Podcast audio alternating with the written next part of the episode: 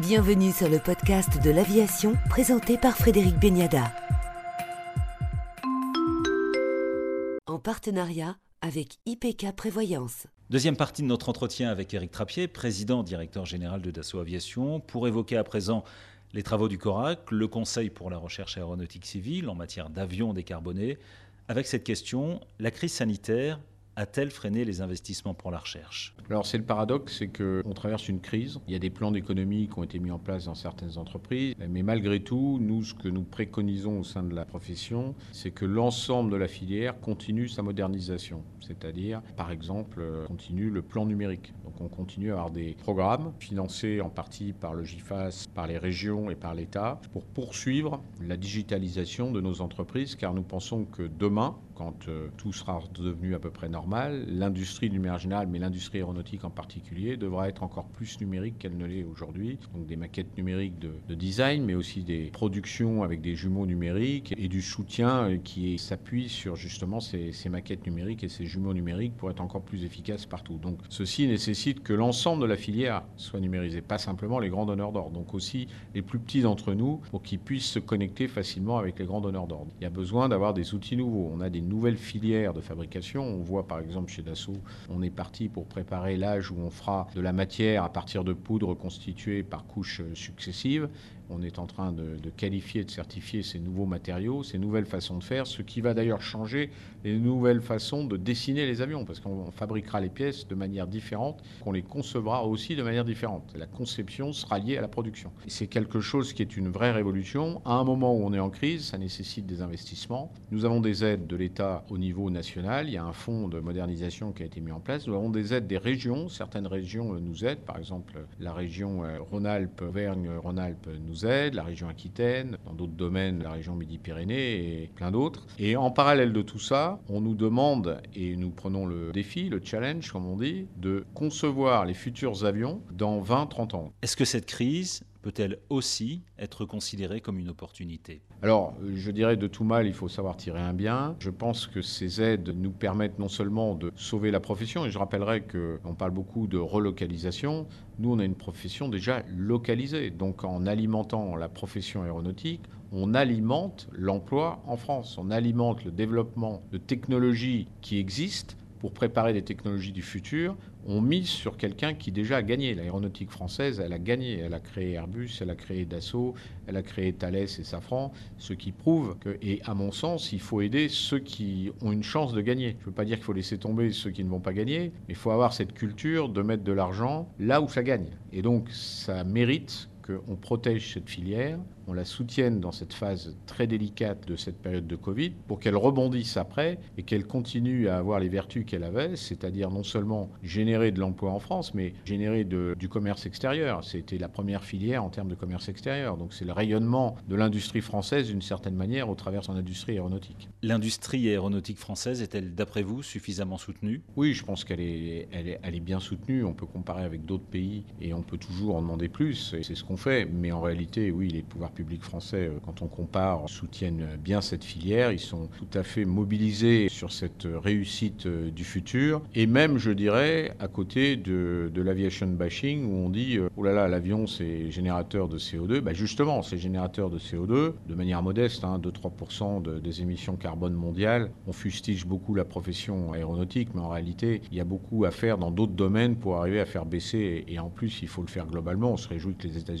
rejoignent l'accord de Paris, parce que c'est un des grands pays. Il faut que la Chine joue le jeu, l'Inde joue le jeu. Ce sont des grands pays qui font du, carbone et dans d'autres domaines. Mais ça permet de dire que parce qu'il faut s'occuper de l'environnement, on va développer des nouvelles technologies qui permettront de faire des avions plus respectueux de l'environnement encore demain. Ce qui est déjà le cas depuis déjà des dizaines d'années. Nos avions consomment de moins en moins. Et déjà, euh, les moteurs d'avion sont beaucoup plus propres qu'ils ne l'étaient il y a 20-30 ans.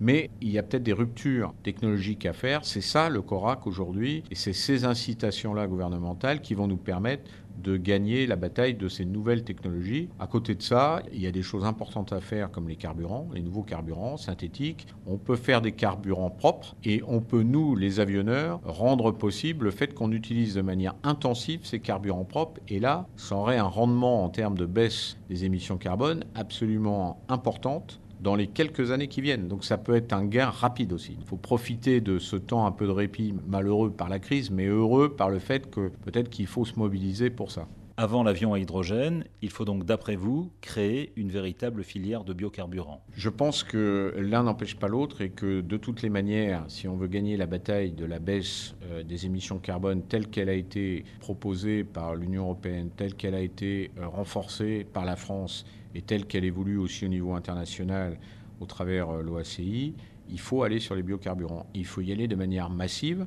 Ça coûtera peut-être un peu plus cher au début parce que ça ne sera pas intensif, mais au fur et à mesure, comme c'est une nécessité et que c'est vertueux, on arrivera à faire en sorte que les avions volent principalement avec des biocarburants. Et ceci permettra d'attendre les ruptures technologiques qui sont toujours longues, parce que je rappelle qu'un avion, il faut quand même le certifier, il faut donc développer des technologies, les rendre productibles, les rendre affordable, comme on dit en anglais, c'est-à-dire capable de faire des avions au, bon prix pour les compagnies aériennes qui elles-mêmes souffrent en ce moment. Et donc ça va prendre beaucoup de temps, ça va prendre des dizaines d'années. Donc euh, le biocarburant, ça peut être très rapide. Donc c'est complémentaire. Pour couvrir la baisse euh, du CO2, ce sont les biocarburants, pourvu que ce soit du bio, du vrai bio, quoi, pas du bio euh, artificiel. Et ça, c'est un problème de filière. L'aéronautique va aider ces filières et jouera le jeu en utilisant ces biocarburants. Il faut que les compagnies aériennes, évidemment, jouent le jeu. Il faut que les aéroports s'équipe et s'installe la manière de se faire approvisionner de biocarburants de manière facile pour que les compagnies aériennes puissent utiliser. Donc c'est un gros travail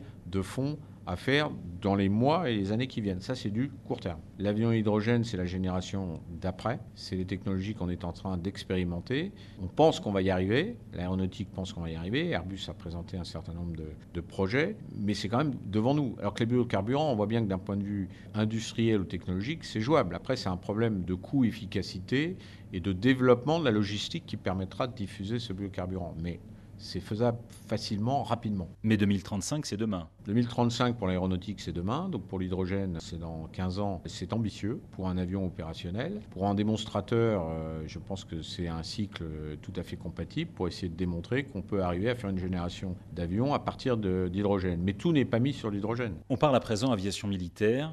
Quel type de méthodologie souhaitez-vous pour le SCAF, pour que le projet soit mené à bien? Est-ce que c'est une logique compliquée à l'Eurofighter avec plusieurs États qui ont du mal à s'entendre?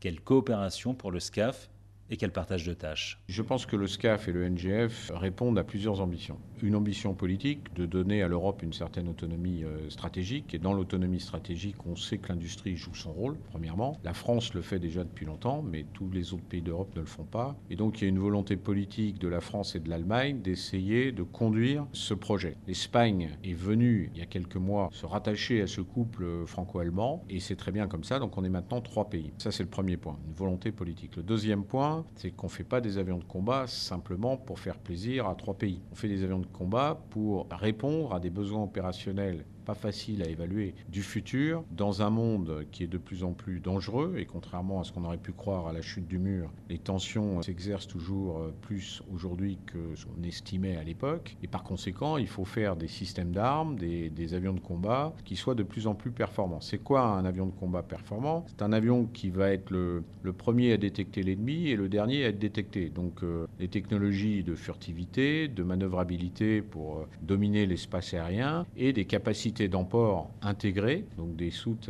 à armement intégrées dans l'avion pour préserver la, discrétion et être capable de rentrer dans des zones dangereuses défendues par des systèmes d'armes solaires de plus en plus euh, sophistiqués, comme on peut en voir euh, fleurir un petit peu partout dans certains pays. Donc il y a une ambition opérationnelle. Donc il faut que l'équipe de coopération ait en tête que le but n'est pas simplement de se partager le travail, le but c'est d'être efficace. Pour être efficace, on l'a toujours dit, nous d'assaut, et je pense que la France avec nous, il faut un maître d'ouvrage c'est-à-dire un leader de l'État qui représente les intérêts des opérationnels. Il faut un maître d'œuvre industriel, technique, celui qui vraiment va porter la performance de l'avion et être en, charge que le programme soit tenu en termes de délai et de coût.